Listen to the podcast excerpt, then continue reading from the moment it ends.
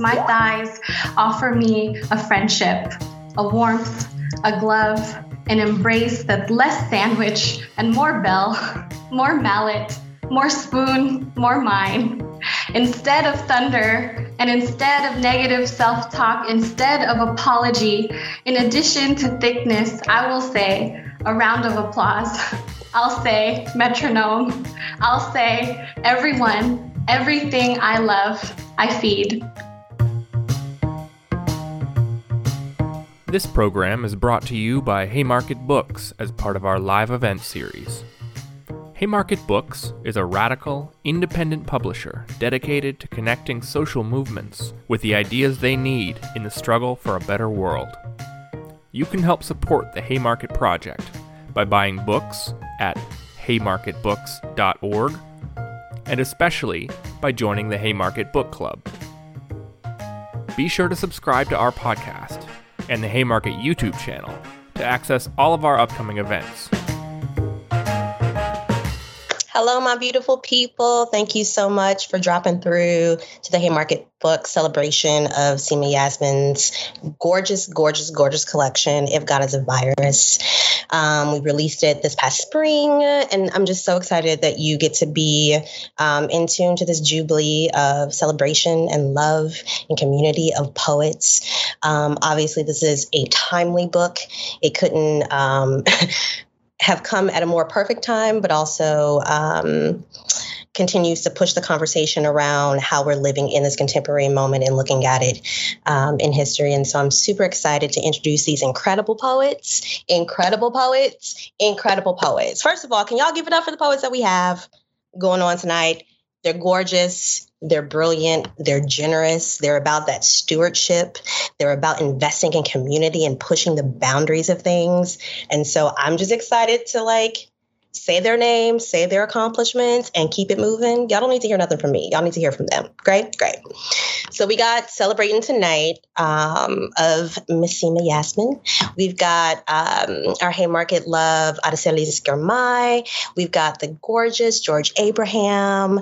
We've got Janice uh, Sapigao, we've got Jose Guadalupe Olivares, Chicago Cutie, and we've got Yalini Dream. And so I think it's going to be a gorgeous, gorgeous, gorgeous evening. Please drop love in the chat. Please give some snaps. Trust me, I'll let you know when the fire is happening behind the scenes that you can't see. So we're going to get into this work, right? Right.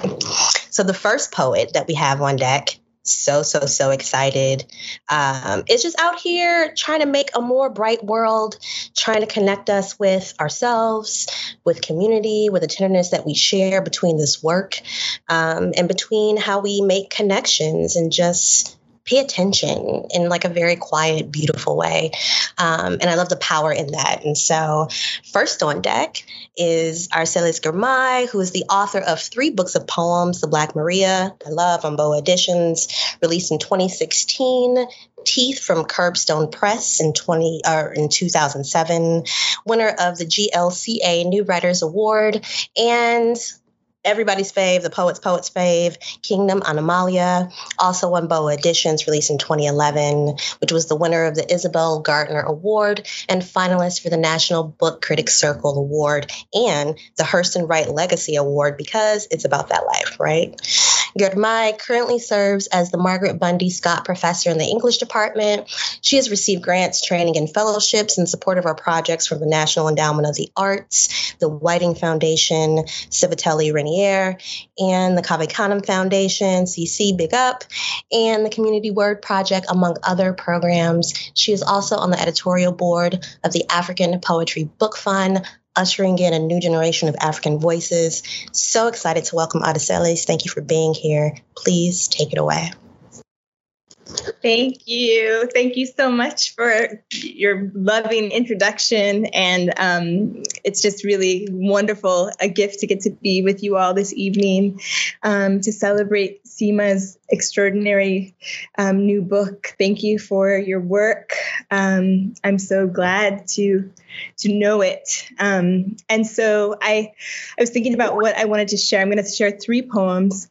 Um, and the first one um, I'm thinking about um, trying to listen for my mother's lines um, and thinking of this idea of women's work in the family. Um, and I'll just start there. My mother's line. And though she was the river silt and gold, and though she was the drop and just a skinny bitty dandelion of a girl, Anytime they needed someone to carry the pots, to catch the knife, to walk in front, it was her they put. And though she was the shriek inside her mother's bed, and was the war, and not supposed to be the flower, and when she laughed, she did not hide the silver, and was their dog, and was not free, and was the man, and for the man. She heard the tumbao, she still made dance. So when one foot touched ground, one foot touched air. One foot for the world that was, one foot for the world that wasn't. So front, so back, through the door, inside the drum. La vida te da. And what rode her head she could not lose. And what opened her free she pressed inside. My tamarind, my mother leans, my yam astride the dark. She wrote her root into the dirt, and though and though, and though and though and though, the green she was, she was a while.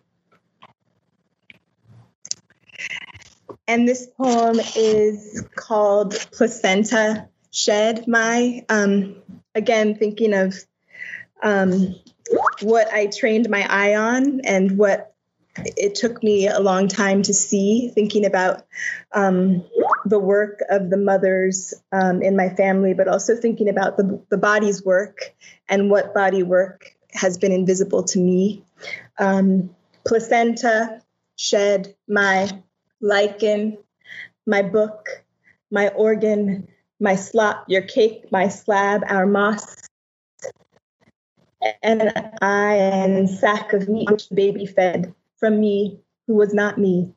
Though away inside her own horses, lovingly was shooed my garden nest, that realm, my stray and matted hair, your gut and veils, your hoodmo room of minerals and weight, my flea and struggle table, my splay at which we met in darkness, though I left you there, my sorry, desiccated by hospital light. Grandmother, my dog, following our child out, though you knew the air would kill. Elder, my elder, but also the baby and baby twin, her mother, her me, her meadow of wild flowers who, when I had no hands, no mind, took care of her and made her live. And I'll close this poem, um, this my part of the reading. Um, I can't wait to hear you all. I've been looking really so forward to this. Um, this is a found poem. It's really just writing down um, something that I witnessed and felt um, that Joy Harjo did and said. And it's called On Poetry and History after Joy Harjo. On a panel of men who spoke about history and poetry. She sat quietly for much of it. They, the men, were saying strong things, good things, but in authoritative voices, voices that knew they knew things. And she remained the only quiet one. She listened as if she weren't listening. Her face looked forward. Her quiet seemed distant. It had a straight back. And then she interrupted one of the men and said something like, that reminds me of the time. And she spoke of a fellow Native American teacher in her region who committed suicide near the end of one of the years, and how he must have been hurting and isolated and in pain, but not many people spoke about that, or spoke about his death or their loss when he died. It was swept under the rug. That was the phrase she used. And she said she was at home one day and looking out of the window, and she noticed a black thread or string there floating in the frame. And she observed it for a while, floating there, until she realized that that black string was grief, the grief of the professor, the grief of the students, her own grief, the grief of silence, a historical grief, and that she knew that it was her job to take that thread and put it somewhere, weave it into the larger tapestry. She made a gesture then as if that tapestry were just above her head. She said it was her job to put that grief in its place, or else someone else, some child or grown person, would be out walking and just walk right into it without knowing what it was they'd walked into, what they had then inherited in a way, what they were then carrying and feeling. The danger of that, the grief of that. And that was what she said about poetry and history. And that is all I remember from all of the things that were said that entire day. Thank you.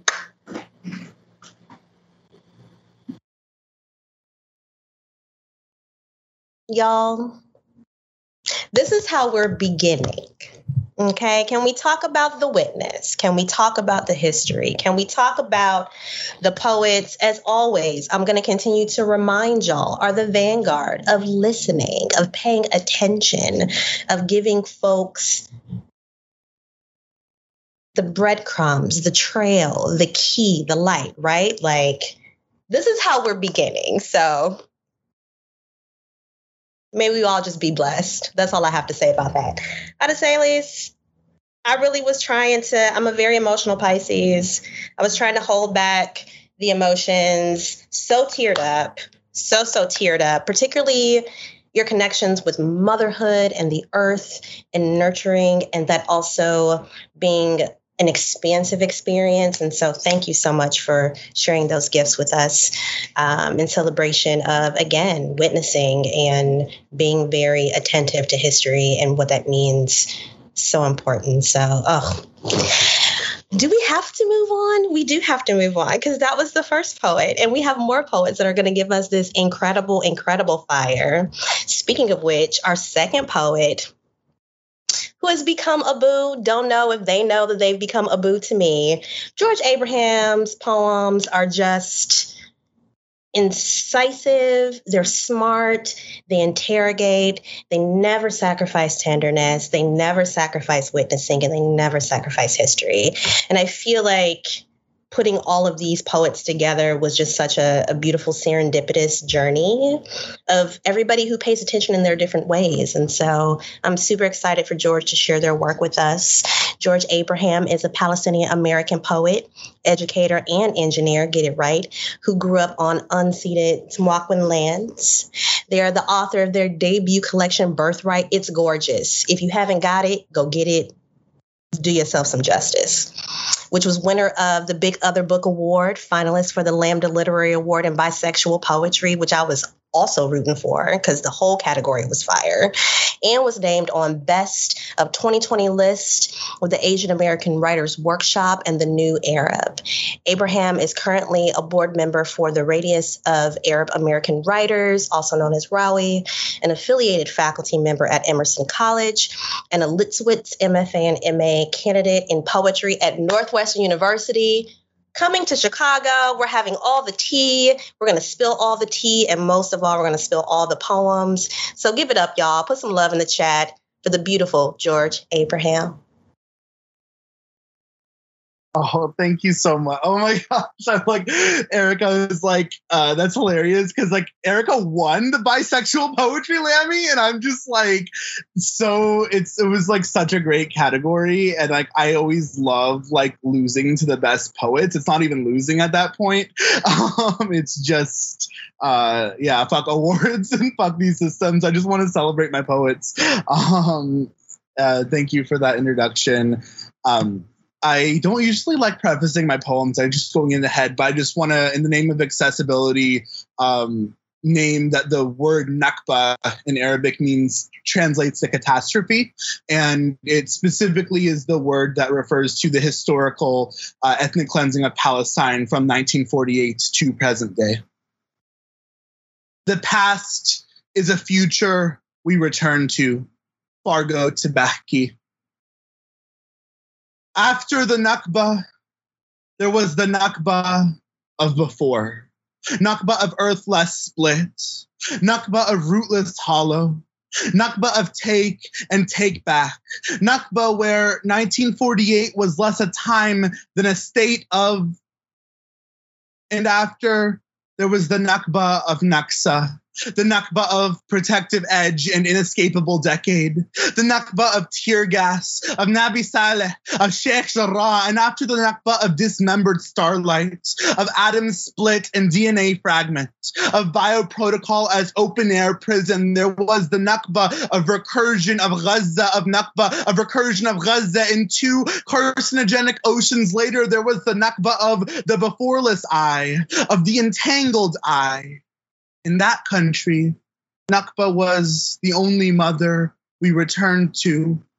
And when the Nakba of metaphor, and when the Nakba of fatherless breath, and when the slurred speech Nakba, when the backfired dendrite Nakba, and when the Nakba of sellouts handshake birthed the Nakba of American letters, birthed failure of Ein and stopped glottal, and when body was Nakba of ta marbuta, tongue tied. From the Nakba of discourse and settlers' chants, I emerged, a smiling creature, to nod through this hysteria of a light shorn language. And when the Nakba of heaven's abandonment, and when the Nakba of Eden's singe, and when funeralless, the Nakba of before, of before, before happened inside of me, I didn't know whose field to burn, whose hillside to abandon, whose wings to resyntax after. Yes, we flew towards after, but were given instead an impossible beyond. Nakba of horizons morning, Nakba of unreachable of, of body al nahr, of body al bahr, body, this one sided light of a dying sun. Thank you all. um, I just, gosh, it's such an honor to be here. Um, with friends, with heroes, with um, I just I don't quite have the words. I was like, don't prepare something, George, speak from the heart. But um I truly don't think there is a lineup I would rather be with than this, these poets here. Um, so thank you all. And um, I this next poem I'm gonna read is from Birthright. Um, and in the spirit of thinking about Seema's book and the kind of like formal brilliance that comes with her taking inspiration um, from biological sciences into poetry. Um, I wanted to read a poem in a form I invented from my own um, from my own uh, scientific whatevers. Um, the uh, this poem is in response to an Israeli settler uh, group of settlers in the West Bank uh, vandalized two years ago a vineyard near the Palestinian village of Halhul, and uh, they graffitied uh, "I will reach everywhere" onto the Palestinian farmers' buildings, and they took a chainsaw and just decimated the the earth. And so um, this is Ekphrasis with toothing chainsaw in unnamed Halhul vineyard. A Markov sonnet. The Wedak, empty of chlorophyll, hung chewed and dangling because there was no witness amidst the yellowing foliage. The toothing beast's rapture heavy in the air like a song. Because there was no witness amidst the yellowing foliage. The toothing beast's rapture heavy in the air like a song, unfamiliar to soil worn hands harvesting small implosions. The toothing beast's rapture, heavy in the air like a song unfamiliar to soil worn hands. Harvesting small implosions, a marble heaven built over hill and tomb reaches everywhere, unfamiliar to soil worn hands, harvesting small implosions, a marble heaven built over hill and tomb reaches everywhere. The unyellowed, muting wind can neither stain nor uproot. A marble heaven built over hill and tomb reaches everywhere. The unyellowed, muting wind can neither stain nor uproot a land ungodded. the dead's hollow, hallowed, roaring. The unyellowed, muting wind can neither stain nor uproot a land rotted. The dead's hollow, hallowed, roaring silence, interrupted by riot of metal teeth and ricochet. A land unguarded, the dead's hollow, hallowed, roaring silence, interrupted by riot of metal teeth and ricochet. A country can only be accountable for the screams silence, interrupted by riot of metal teeth and ricochet. A country can only be accountable for the screams we cannot unhear or unwrite from our memory. A country can only be accountable for the screams we cannot unhear or unwrite from our memory a history unfragmented, free of limbs, disfigured. We cannot unhear or unwrite from our memory a history unfragmented,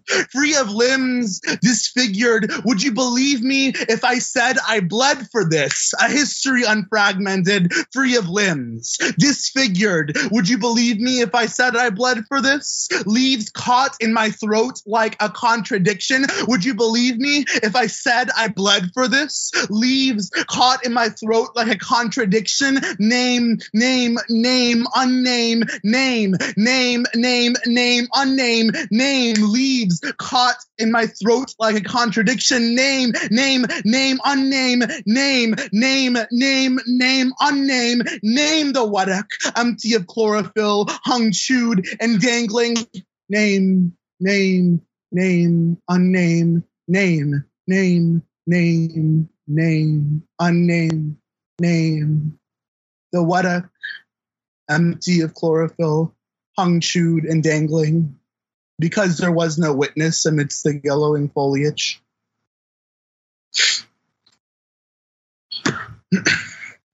um, so that was a um, that was a poem it's a sonnet. Uh, this this this kind of essence of the form is it takes inspiration from Markov chains, which are probability models that are memoryless, um, modeling sequences of actions uh, in a memoryless way so that one action only influences the next and then that action influences the next and so on. It's a kind of probabilistic simplification of models uh, used to model networks to model biological systems to model a lot of different things. And uh, i wanted to think about what would happen if we disembody a sonnet if we take a memoryless reading of a sonnet, if we were to read every line as a cause action effect triplet in isolation, um, much like the colonialist disremembering of history.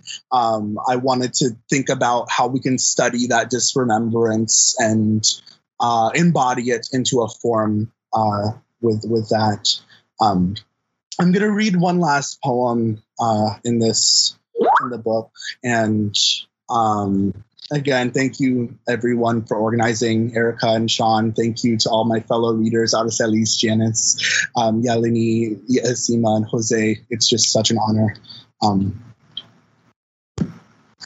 wow, these are all the context poems. I usually don't read with this many prefaces, but um, this is in regards to French singer Mennel Ibtissem, who uh, a few years ago auditioned for The Voice France with a beautiful rendition of Leonard Cohen's Hallelujah sung in Arabic. Um, and after the audition video went viral, uh, her some of her tweets were dug up by white supremacists online, tweets that were um, uh, tweeting in liberation for Palestine, uh, tweets critiquing Israel, tweets uh, critiquing French Islamophobia, tweets of this nature were dug up, and she was eventually doxxed and harassed into quitting the competition. Um, and this is an ode to Mennel Ibtissem singing Hallelujah on The Voice France, translated in Arabic. With thanks to Marwa Helal. One, poem read from right to left, as in Arabic. I've heard this song, but never in my own tongue. The way smolder and ash, if may be seen in the right mouth, can become gospel and not the fire who birthed it. There's your bluest prayer, which at its core is still flame, the minor fall of your Arabic, a flag which has failed us before. Somewhere, a country shrieks ode tremor, finds God on tenor lungs, the fourth, the fifth, Somewhere, a man builds his throne above the undoing, claims their ceaseless song, and writes them into lullaby. Still earth, all marble streets empty of children who spoke brash in moonlit tongues. Yes, I've archangeled the devil from this history twinned the doves, bloody handed. You ever love a country so much you'd lose your voice in its song? Somewhere the land we learned was also the land we inherited. Every memorized contour permanent and skyward from knot bombs hurling back up to the metal birds they came from. Mennel, teach me to love a country without unmothering another. Because you sing, our history was always victory march paradise on wings. The revolution refused translation in you. How its yucks and eyelids demand us full throated and hollow. And this, in Arabic, I bleached and sent to a colonizer because so few words can keep me alive these days. English shoots cold arrows down my teeth and demands me to speak confident, like someone's broken fist didn't make a home of itself in my throat. It was first your Arabic who hallelujah in a major key. May the God worth singing to from prayer outdrew. Hallelujah, the organ in your throats. Hallelujah, the Palestine your lungs resurrects. Hallelujah, the choir of restless dead running through you. Hallelujah, you of this earth, its wind and stone, everything breathing, trembling at the sound of you. Two, poem read from left to right, as in English. Maybe if ash and smolder weigh the tongue, own my and never but song. This herd I there's at birth to fire the knot and gospel can become mouth. Right in Sina Arab big your fall. Minor the flame still is, core at which prayer, bluest, your God finds tremor. Ood shrieks country, a somewhere before us failed, has which flag above throne builds man, a somewhere fifth, the fourth, the lungs, tenor on all earth, still lullaby, into them writes songs, ceaseless their claims, undoing the yes tongues. Ever you, moonlit and brash, spoke who children of every streets ever you handed bloody doves the twinned history. This from Devil, the Archangel, learned we land the somewhere. Song, it's in voice, your lose, so country a love from skyward impermanence. Contour memorized, every inherited we land also is love. To me, teach Mennel. From came they birds, metal to back hurling not bombs was always history ours. Sing you because another unmothering without country, how you in translation refused revolution, the unwinged paradise, marched victory descent, and bleached eye Arabic, and this hollow and full throated us demands eyelips, and yes, it shoots English these days. Alive me keep can words few because colonizer, a somebody like confident, speaks to me demands and teeth. My down arrows, cold who Arabic your first was a throat? My in and of itself a home make didn't fist broken, out. outdrew prayer from singing worth God, a made key, major A in hallelujah throat. You're in Oregon, the hallelujah resurrect your Palestine, the hallelujah you run dead restless choir the hallelujah of stone and wind it's earth this of you hallelujah you of sound trembling breathing everything. Three, poem read down the left margin to be sung in Mennel's voice. Maybe there's a God above. All I've ever learned from love was how to shoot somebody who outdrew you. Four, poem read down the right margin to be sung in Mennel's voice. I've seen your flag on the marble arch. Love is not a victory march, it's a cold, broken hallelujah. Hallelujah. Hallelujah.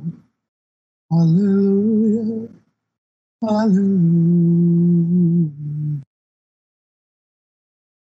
Thank you.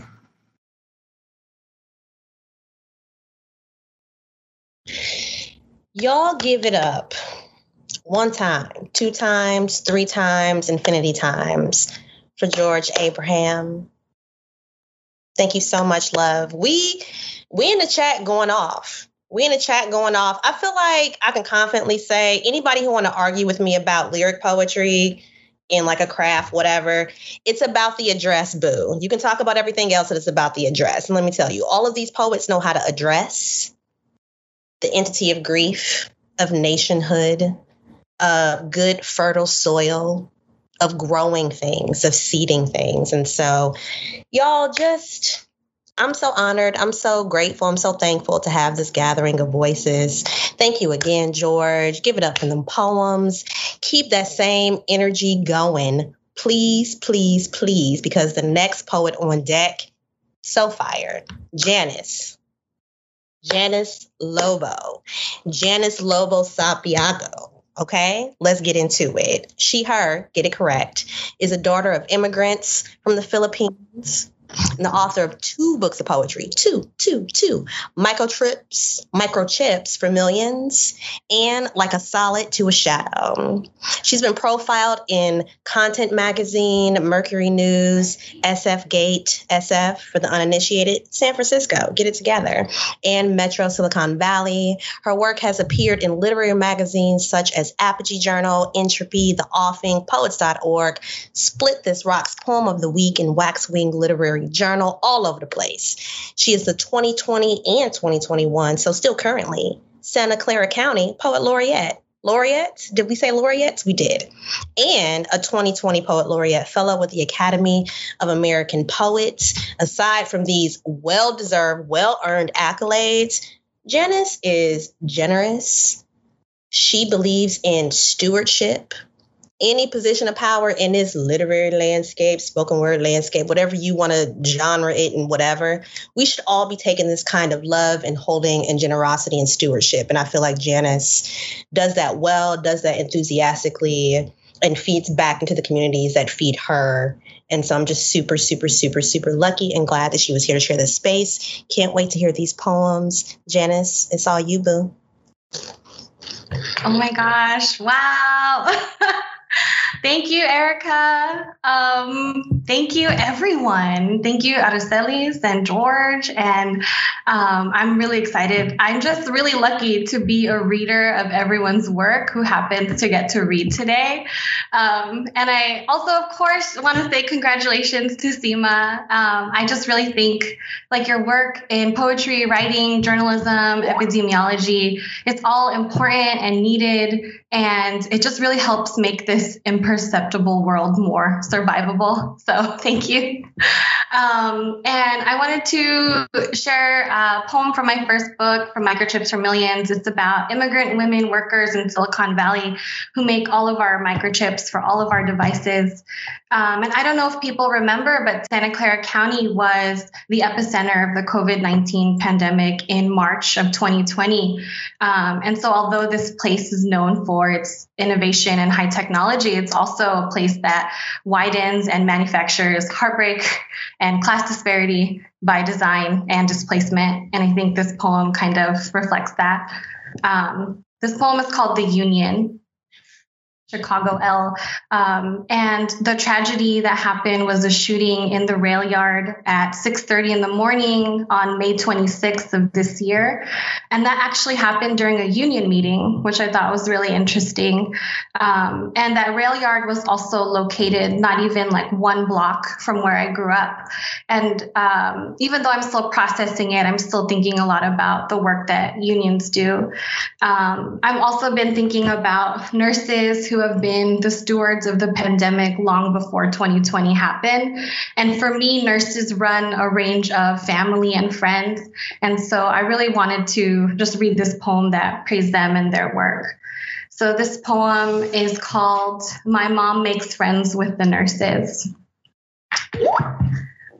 My mom makes friends with the nurses, and together they make a country She brings them food, and together they are a farm, a restaurant without pricing, a secret menu. And I eat with her at a station labeled 17 or room A, depending on the availability.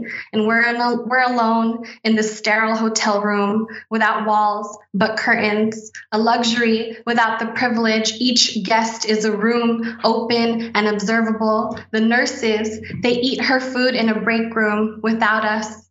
My mom and her new friends eat lunch in separation. They are two countries apart, a people divided, a nation under no God, no mercy. I believe in my mother the maker of the bombest adobo and rice, of spaghetti and hot dogs and Vienna sausages, the nurses pledge allegiance to their patients, their indivisible labor. When we call for someone to come help us, anyone, a nurse comes quickly, comes running when a machine beeps out a rhythm. In our church, the nurses, they are the conductors with answers, priests to a high symphony, signing and singing all of the liquids with long names. They call for the gowns, washed and warm with liberty, and phone calls with medicine everlasting, the diaspora almighty. And on the last day of chemo, the nurses take pictures and selfies with my mother. Crater of Pinakbet and Lumpiang, Shanghai. The nurses are profiled, memorialized, and married.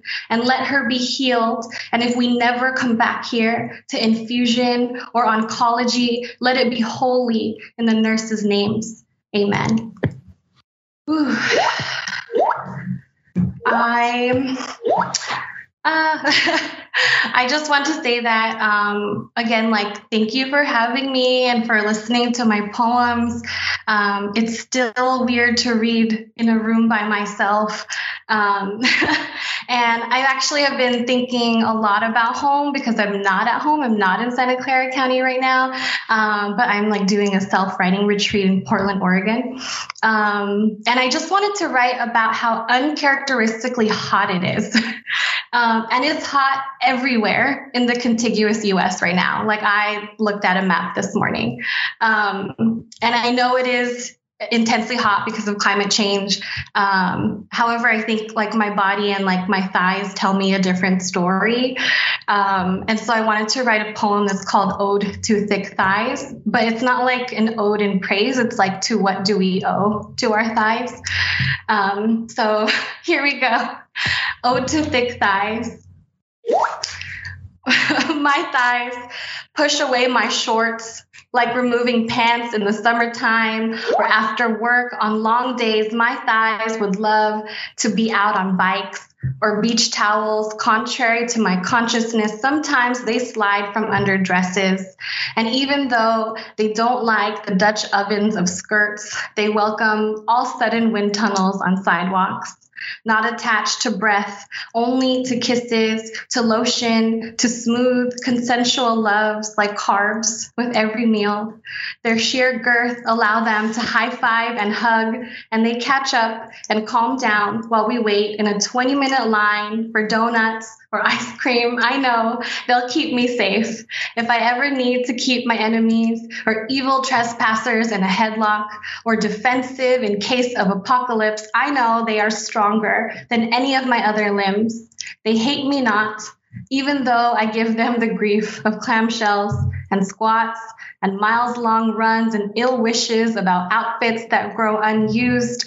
I'm sorry that I too often sever you from me. A dysphoria self diagnosed by too many magazines and white Hollywood films. I know that we do not do enough stretching or bathe in weather over 70 degrees Fahrenheit. I will plan for us to feast in my love. Oh, we will. My body's purveyor of skin before sun and muscle of fat, sources of lunges to live longer days of hikes among pine trees and Boston ferns and city views, giving thanks to mountains and sweet air scented by lavender. I want to walk with these pillars, these flesh poems. carrying me to grocery stores, to dinners with friends, and jogs where I greet bougainvillea and Japanese maple trees in people's front yards. My thighs offer me a friendship, a warmth, a glove, an embrace that's less sandwich and more bell, more mallet, more spoon, more mine. Instead of thunder and instead of negative self talk, instead of apology, in addition to thickness, I will say a round of applause. I'll say metronome. I'll say everyone, everything I love, I feed. Thank you.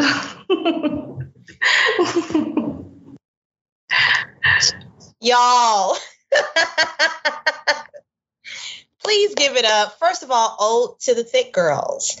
Ode to these bodies that got us through the best way they could, gratefully through a pandemic. Ode to the spoon. Ode to the mallet. Like, Janice, let's go. Let's go. What do we owe to these thighs? The thick. We owe the thick. It's our gift. Okay. Wow. These tender poems, these tender poets, so grateful. Please show all the love to Janice and those poems. Show all the love to the previous tender beauties. We're getting closer and closer. We're almost there to Miss Seema Yasmin. But first, but first, our next poet on deck, Chicago Cutie. Longtime Bulls fan. I know that. I don't know much about the sports ball, but I know that. And I know the Bulls were a thing when Jordan was a thing. After that, I don't know nothing about that. That's not my life. It's fine. It's fine. Shout out to the Pistons for that one time that we had a good roster. Uh yeah, we're not gonna get into that fight. Anyway, Jose Guadalupe Olivarez is the son of Mexican immigrants. His debut book of poems, Citizen Illegal, was a finalist for the PEN slash Jean Stein Award and a winner of the 2018 Chicago Review of Books Poetry Prize. Why? Because it's dope. If you haven't gotten it, don't know what to tell you. It's on the site. Haymarket, 40% off. Don't know what you're doing with your life. It was also named a top book of 2018 by the Adroit Journal, NPR, and the New York Public Library, along with Felicia Rose Chavez, author of the Anti-Racist Writing Workshop, Taking Over the World, and Willie Perdomo, who just released Smoking Lovely. Like, y'all have to get all these books. I don't know what y'all doing. He also co-edited the poetry anthology LatiNext, the volume four of our anthology series. You can visit him at joseolivarez.com. Get into these poems. When I say I love cheerleader poets because I'm a cheerleader poet. And I don't feel like there's nothing wrong with that. We clap for everybody. If you out here in the world, you doing it, you need nourishment, you need encouragement, you need support, you need an eye, you need some stewardship, you need some guidance. Jose is a part of that team. And so shout out to the cheerleader poets. Shout out to the folks again who are holding space for everyone and everybody because we all out here struggling in this word, and that word is good struggle, which is why we all here to begin with. Um, so yeah, give it up for these poems that we about to experience by Jose Guadalupe Olivarez. Let's go. Hey, what's up, everybody? My name is Jose Guadalupe Olivarez. I'm so honored to be here with all of you in celebration of this book. Go get it if you don't have it yet. Uh, it's required reading. On which syllabus? On all syllabus. Um, I'm going to read a few different poems. And thank you so much to everybody in attendance. Thank you to Aracelis, Janice, Yalini, George, and Seema. And thank you, Erica, for being such an incredible host. This poem is called Tradition. The stories say Mexicans grew out of the dirt, same as the corn stalks. Of course, we weren't Mexicans back then. Whatever we were was lost. No, not lost. It was submerged under empire, died by blood and gunpowder. Believe what you want. Maybe we grew out of dirt, Maybe agave is our sibling. Maybe mountains our mother. The oldest tradition I know is watching my dad bet money on, Mex- on Mexican boxers, no matter the odds. I don't know about y'all, but I'm the child of loss and the inheritor of losing. I'm not complaining though. I know the tradition. I bet everything I have on my people and dare the universe to beat us. Yeah, yeah. Okay. This next poem is called Now I'm Baloney. My parents were born from a car. They climbed out and kissed the car on its cheek. My grandmother. To be a first generation person. 23andMe reports I'm a descendant of pistons and drivetrains. 33% irrigation tools. You are what you do. My first job was in the lunch meat factory. Now I'm baloney. It's not so bad being a person. The front seat of a car is more comfortable than the trunk. When they were babies, my parents dreamt of being Lamborghinis, not people. You are what your children grow up to do. If I put my parents' names on papers, what happens? The answer is no comment. The answer is quien sabe. The answer is yo no sé, pero no es abogado. People are overrated. Give me avocados. Cool. Uh, this next poem is called Nate Calls Me Soft. It was inspired by my good friend Nate calling me soft. Nate calls me soft. If we were better at being honest, maybe it wouldn't take a bottle of something strong to make us talk straight. Straight edge as we used to be driving around in that old Toyota Tercel from open mic to open mic. If I confess that the memory alone makes the corner of my eye itch, would you call me soft? Nate says yes. B says duh. Adam says you were the softest. My therapist says, let's talk about your parents. My brothers say, if all you're going to do is talk, then pass the blunt. Mexican Jesus says nothing. Mercury is in reggaeton. Do the stars only talk to women? Tonight, the stars are hidden by the brash lights of the city, and I want to say my friends can see my softness through all the jokes I crack. But maybe I don't need the stars to be tender. Maybe the next time I see you, I'll slap away the dap, pull you in close, and tell you under the ordinary street lights how much I love you and that you still ain't shit. Yeah, yeah. Okay. Uh, I got a couple poems left. Um, thank you again to everyone for listening. This poem is called Regret. My dad never said regret but it hung from his lip like a cigarette. I remember that night in Mexico, my dad home with a little bit of money. In another life, he could have flirted with the whole bar. In this one, he was home by midnight. My infant brother sick on vacation. To be a dad is to be bossed at work and bossed at home it's easy to daydream about love when it's a chorus of kisses. What about when love is a dirty diaper and a snot nose you have to wipe? My dad rarely said love, but he always left the bar. Uh, two more poems. I'm gonna read a love poem. This is a Cal City love poem. I grew up in Calumet City. Uh, so this is Cal City love poem with the nod to Willie Perdomo. Since they closed the movie theater, there aren't too many date stops. There aren't too many date spots left, but we can make our own popcorn, microwave fresh, and sit in the basement with my brothers while they crack jokes and smoke weed. I can't promise much for the jokes, but the weed will have you singing falsetto. This is all the romance I have to offer. I'm sorry my love doesn't glitter in the sun or appreciate in the bank. All I can promise is my brothers will share their weed and make fun of you. My mom will feed you like your belly is my own. My cousin is the sneaker plug. He can't offer any discounts though. All my love misfits into a basement where I promise the door is always open. It's nothing and everything I have. What I swear on, when I swear on everything I love, you're the one I love the most.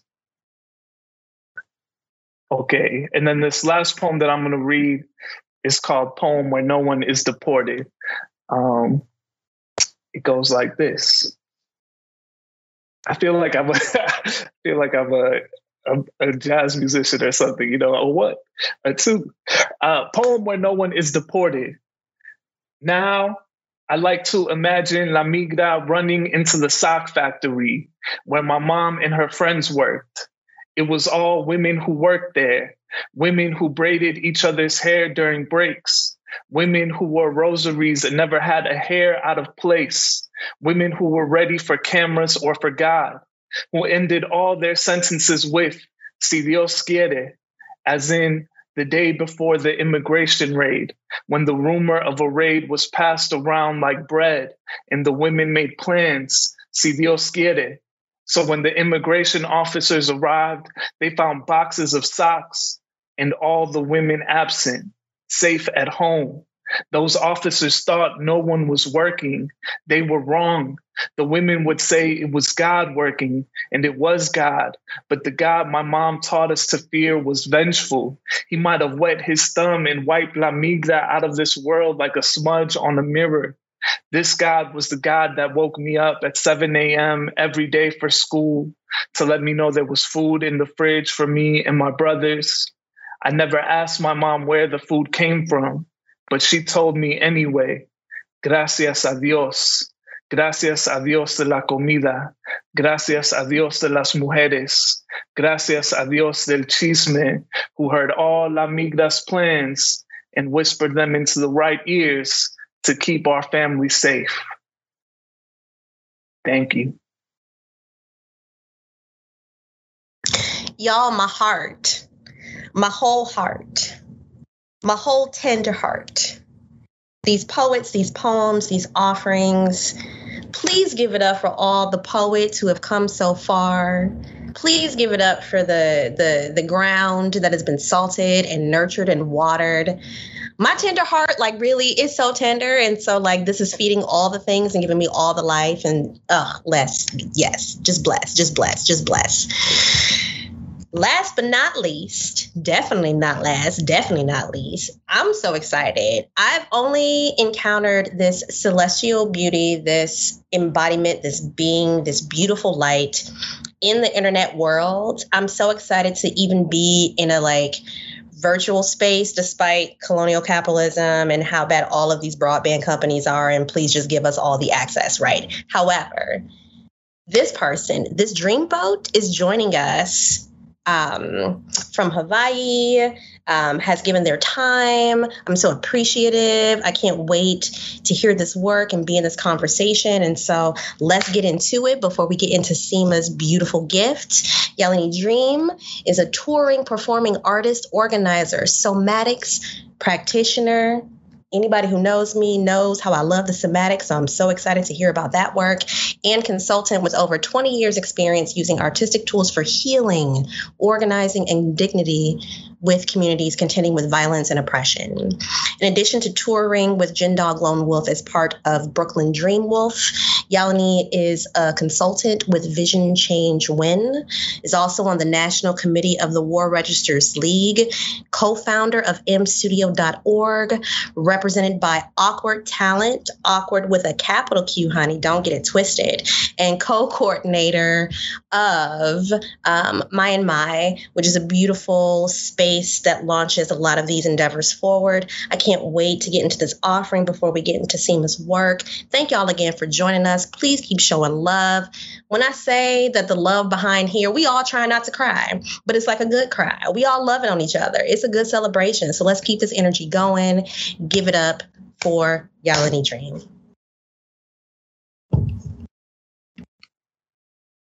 Thank y'all so much. Thank you, Erica, for that um, introduction and just what an honor. Uh, Vanakkam, Vanakkam in Tamil means uh, I honor the sacred in you and I honor the sacred in each of y'all. This is uh, thank you to each of the poets who went before for opening my heart, for for um, uh, sending the goosebumps uh, throughout my body, for inviting us to sit with nuance and complexity and contradiction and to help us um, uh, swim through the places in which we need to grow. And great honor and blessings to Dr. Seema Yasmin, uh, one of my favorite faves, um, um, my my soul sister, and just like thank you for your medicine and the ways in which uh, it flows from you through your energy, through your poetry, through your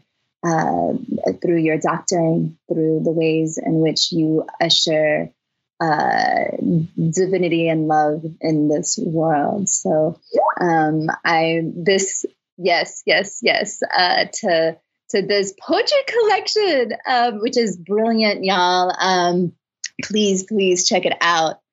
Um, so um, I'm I'm the next two poems uh, were written 15 years apart. Uh, so the first is kind of a classic storytelling piece that I often share and they're being combined into an interactive animated video game by Team Coconut. Um, and um, in merging the pieces, we're seeking to align the living and the dead, or the so called dead, those whose energy is continuing throughout this universe um, uh, after passing through this earthly vessel by looking at the boundaries between those who are able to flee as refugees, those who become ancestors during war or flight, and those who are disappeared. Once upon a time, there was a little girl who lived in a beautiful but dangerous world. There were trees that rained fruit birds that danced, cawed, and cooed, and a monkey who liked to visit and send the little girl butterfly kisses. Though at dark times many stars shone bright, no one dared leave their home at night for fear of what else might fly in the sky. Bangs, bursts, and blasts from a neighboring town kept people's faces painted with brown. Then, on one more schoolless day, the little girl's Amma said, Mahal, we cannot stay, or people with guns will take you away. Kandani, kandani, kandani.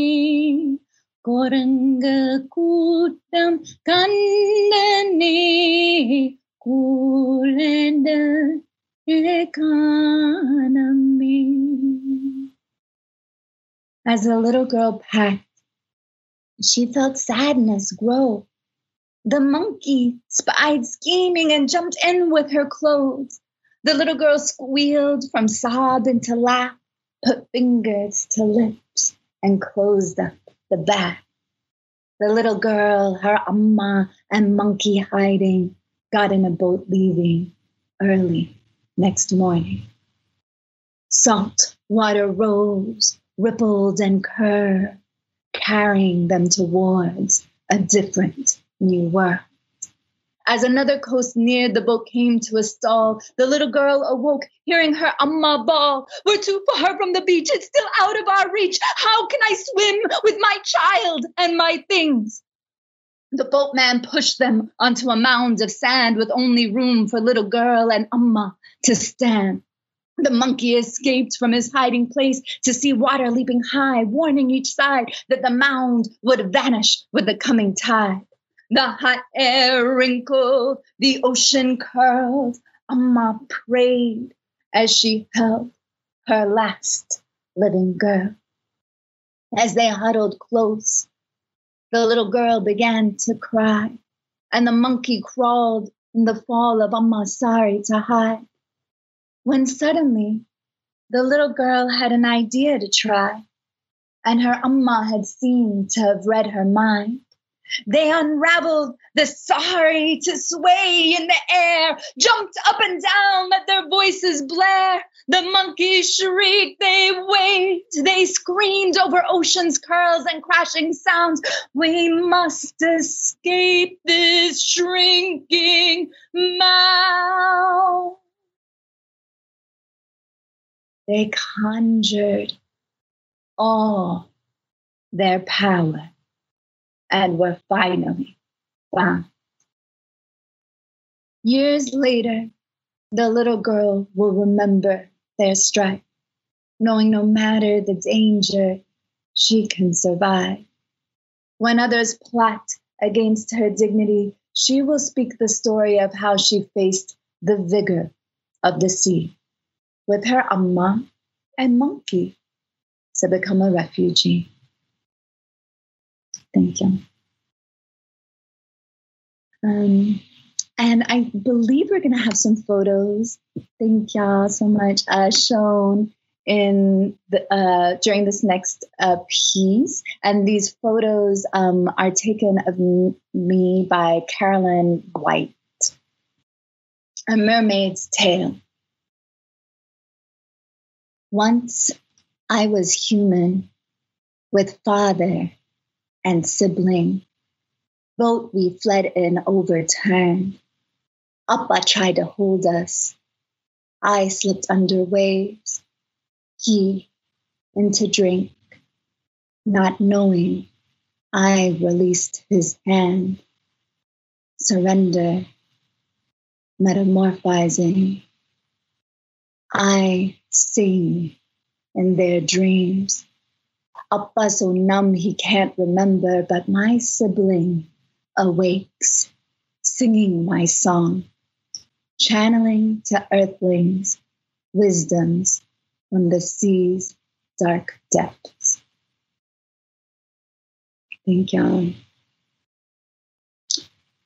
Um, so uh, I unfortunately sometimes get some haterade online from the Tamil patriarchs as a queer Tamil feminist um, in solidarity with Black Lives Matter and the Palestinian boycott, divestment, and sanctions movement, and as someone who is pushing for a deeper vision of liberation than what was deemed by uh, the rebel group who claimed sole representation of our people.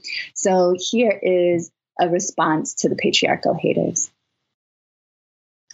I would have been your darling my videos, songs, poetry posted on your wall profile feed. After all, I am skilled.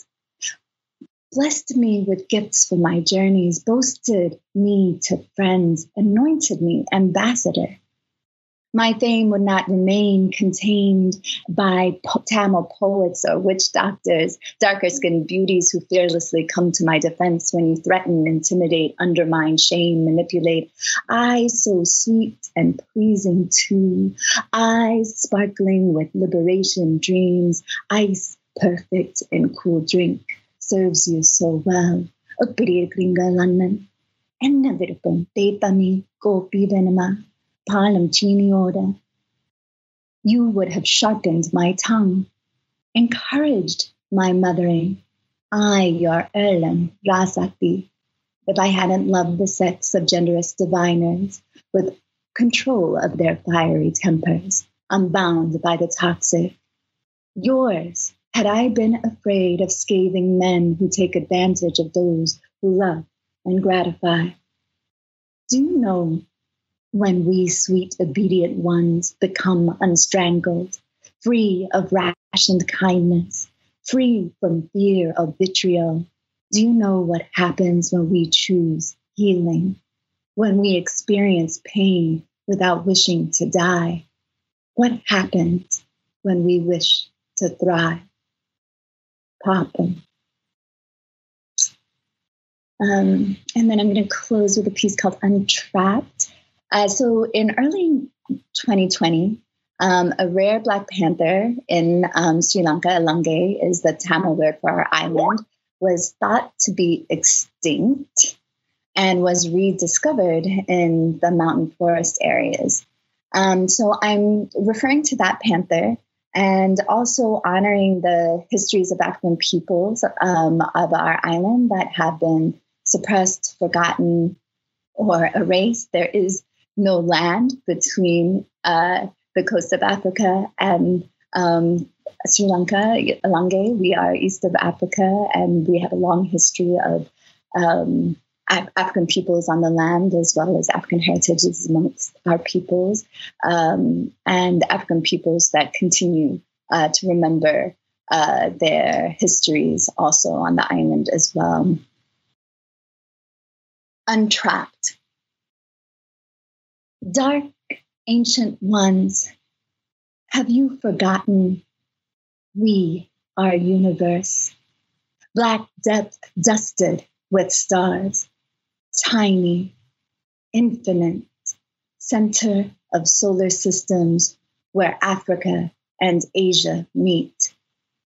Though flying from flags bold and loud, neither lion nor tiger sustain our lands. Mirages their allegiance to metal, stone, fire, unable to remain an open heart. Panthers secreted in dense tropical forest, existence forgotten, covert wisdoms nursed her black, brown, yellow cubs. Predators build traps. After slaughter, they skin, celebrate, putting hide on display, proclaiming the captured killed, the last. Their history sifts, shifts. They declared you dead. Your cubs birthed cubs. The extinct mutates, evolves, rises untrapped, spotted bursting freedom, magnetizing kin, heralding forest wisdoms, allegiance pledged to earth, water, seed. Awaken memory. We are universe, dark, ancient, black depth, dusted with stars. Thank you. Ooh, y'all, please give it up for Yalini Dream.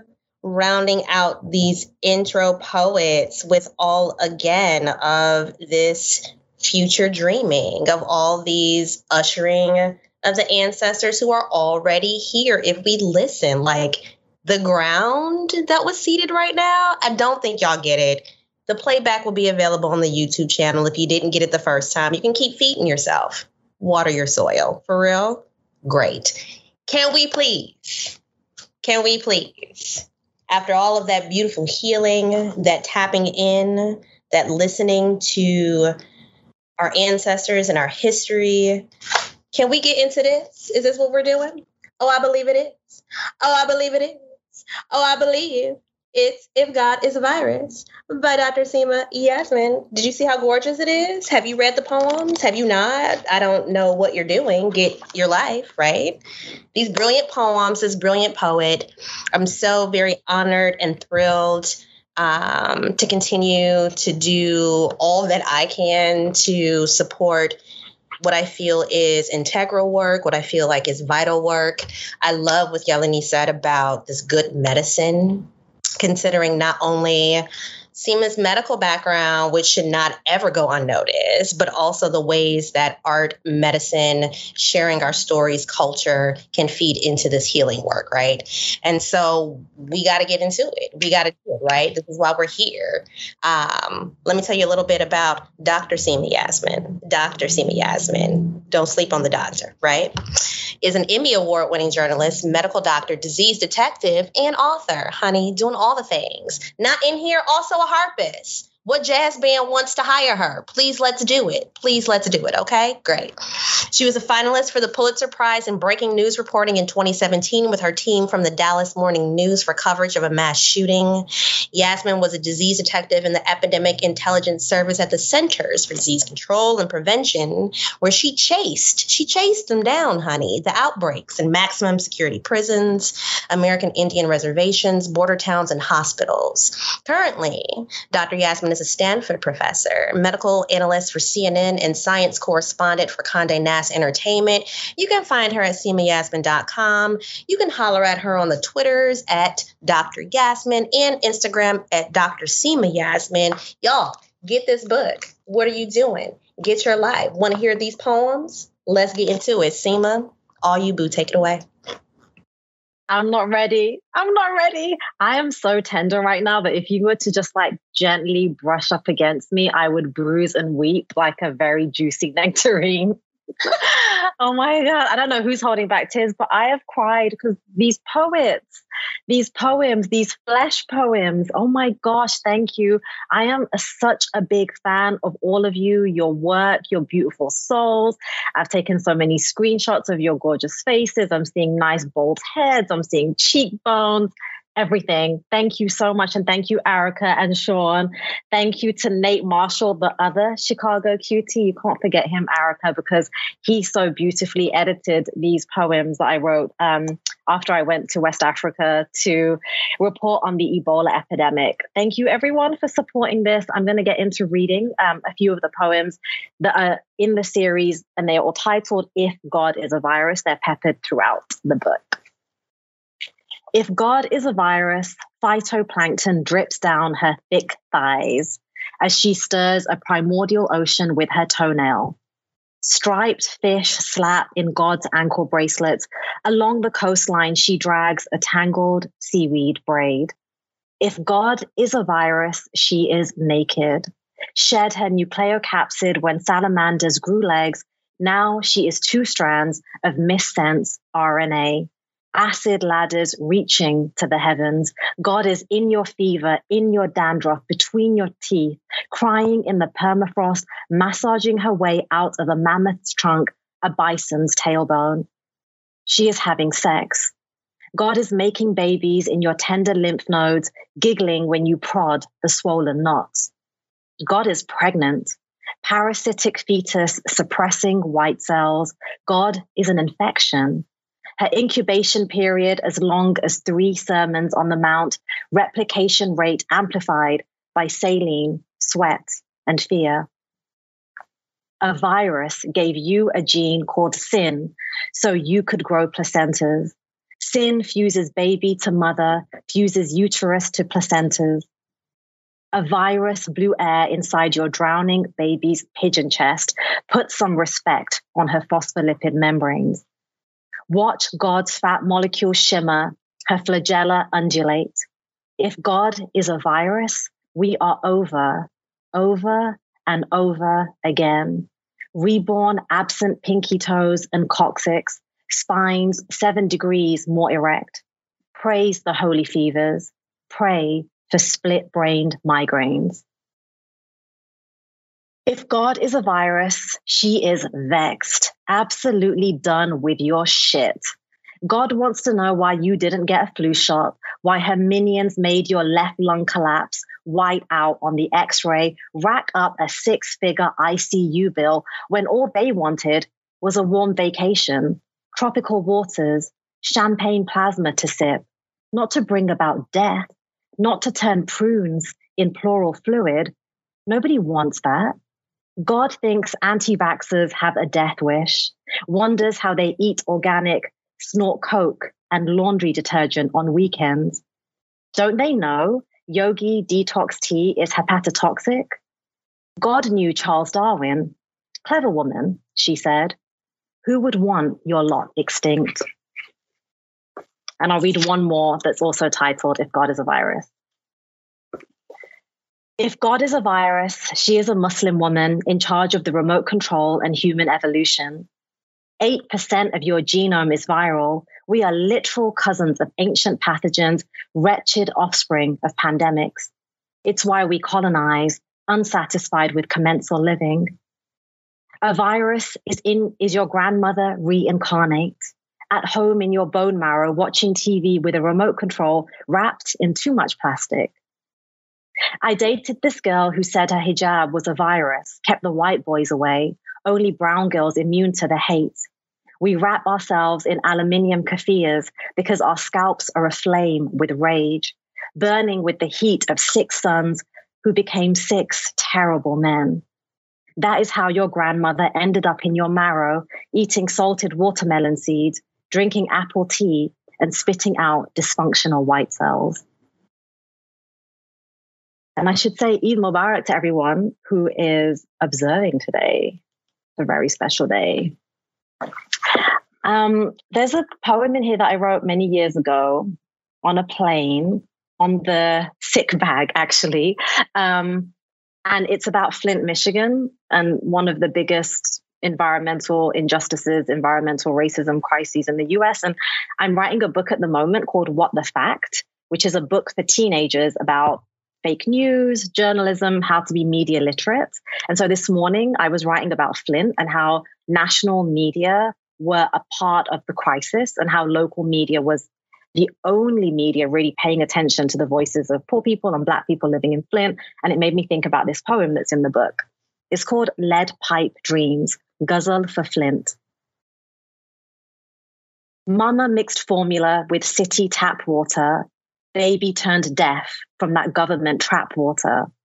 Thought he was going to be Barack, 2036. Lead pipe dreams readjusted because of bad water. Shit pours out the faucet, shigellosis and more. Bloody diarrhea, make you take a nap water. Anemic girls with pale eyes drag leaden bones. EBT cards buy junk food, need that snap water. A thousand dehydrated nights, kids begged for a drop, while the governor drowned in bottle cap water. Girls sing a new song in these desiccated streets.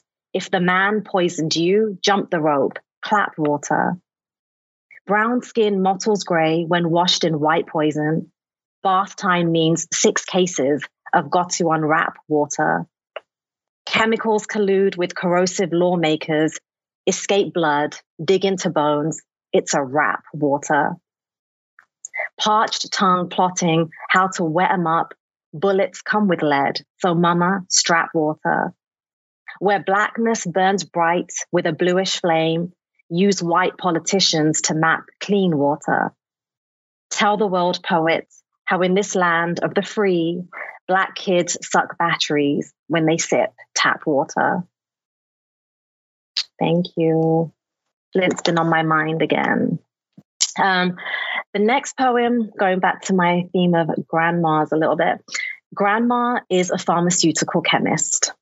You're thinking old Indian lady, Ayurvedic, Om, Shanti, Shanti, Om, chakra balancing, dried turmeric, poultice shit. Nah. Grandma is the top shotter on the block, neighborhood pusherman in a sari, jumper, thick wool cardigan buttoned over her breasts. Fed us within pudinhara when our stomachs cramped from too much cheese and onion crisps. Sliced poppy pods on the kitchen countertop. Steeped seeds in milky tea for the factory men. Most popular masala chai in all of Northern England. Promoted to international kingpin when her sons became addicted. To be expected, byproduct of colonization followed by ethnic cleansing. Got to sate and soothe the diaspora somehow. Grandma painted thick strokes of dope paste in Time magazine pages, rolled up the bundles, shipped them everywhere. Taught the grandkids how to fashion bongs out of Coca Cola bottles and hollow Bic pens never take pills from the white man unless he admits it is his poison. Success is learning to cook your own medicine, drugging your children to protect them. Thank you. And the final poem I'm going to read is called Lady Doctor. You say you want a lady doctor. Only a lady doctor can lift abaya, lower salwar, peer under kameez, but you snatched the stethoscope out of your little girl's hand, didn't you? Didn't you say that's your boy's toy? A boy's toy. Leave it. Let's go to the kitchen, learn to fry okra before we stew okra. That way we won't eat slimy okra. I was vexed. Slammed the kitchen door, 12 year old girl with a penchant for electrons and using the ice cube tray to freeze different molarities of saline to find the lowest freezing point not to mince green garlic chilies into frozen cubes for speedy curry making to feed hungry doctor husband one day. Lady doctor, you say to the receptionist, and then how can there be none? It's a women's health clinic. How can there be none? None? In all the NHS, there is none? And the tug in your uterus is so deep. You say a man cannot go that deep, cannot go so deep as a woman, you say, as I cringe behind you. And the woman whose mother let her be a receptionist shrugs. Lady doctors begin age four with white coats and playmat diagnoses, not age three with prayer mats and amulets, conjuring devout children, and maybe a husband who will take no more than two wives that's half the allotted amount, be grateful. When it was time to apply to university, you busied her with Rishta Gosi's circuit of nice young men. He's a doctor. Her ungrateful dream twitched next to aunties who said she was lucky girl, unburdened girl, no exams like these modern girls. That's why her eyes were white like her skin, no dark patches from worry, no white hairs from too much thinking. She wore her lipstick wonky for the rishtas, like a tipsy drag queen, not a good drag queen. Rimmel London pillar box red smeared across her front teeth as she smiled a demented smile, poured tea for the boys and auntie, wobbling so tea spilled into saucer sized eyes that said, Get out now. She has delicate features. She is gori, eyes are hazel. Yes, we'll take her. So nice and pale and unmarked by the Western ways. Spilled tea doesn't matter as long as she doesn't talk back. She doesn't talk back, does she? The man doctor in the women's clinic enters you with a cold ultrasound probe. Strange to see ragged womb on plastic monitor. My old home navigated by old dude. Your asbestos fingers gripping my knuckles as I say, relax your breath. You say, it has been years since someone was inside you. His eyes are fixed on your organs on his screen, so he misses your tongue between your teeth your bloodless lips and bulging cheeks. I would have read your body better. In my fantasy, I wrap my mother's prayers around my stethoscope, wrap my stethoscope around my neck, listen to beating hearts, and nobody calls me Lady Doctor. Thank you. Thank you all so much. Especially Erica, thank you for hosting. Oh my gosh. Everybody give a resounding, resounding applause. Seema Yasmin, to George Abraham, to Aracelis Girmay, to Janice Sapigao, to Jose Guadalupe Olivarez, Yalini Dream. Like the epicness, the beauty, the holding of this space are what these poems are rooted in, but I will always continually be the poetry, not only cheerleader, but maybe evangelical, that poems belong everywhere. Poets do everything. This is political analysis. This is how y'all should be running y'all newsrooms. This is y'all covering healthcare from an unbiased purview, all through the lyric, all through the language, all through witness, all through experience, right? And all of these poets are bringing this to the game. So I am super, super, super, super honored to have borne witness. If you came late, we're not mad. Because guess what, baby? It's on the YouTube channel. It's for that playback. Get that algorithm up, right? Share it with your friends. Share it with your pastor. Share it with your homegirls. If it's upsetting, if the world is upsetting you and your homegirls, have them come to this event, okay? Great. Great. Thank y'all so much for joining us. Please subscribe to the channel. Again, please share the event with your friends. Please keep coming back. We're going to continue, obviously, to do these vital, important, integral cultural, political events as part of the Haymarket brand. We love y'all so much. Thank you for joining us. Have a blessed night. Thank you, thank you, thank you. Thanks for listening. If you liked this episode, subscribe to our podcast and to the Haymarket Books YouTube channel, where events like this one are hosted live. And don't forget to check out haymarketbooks.org.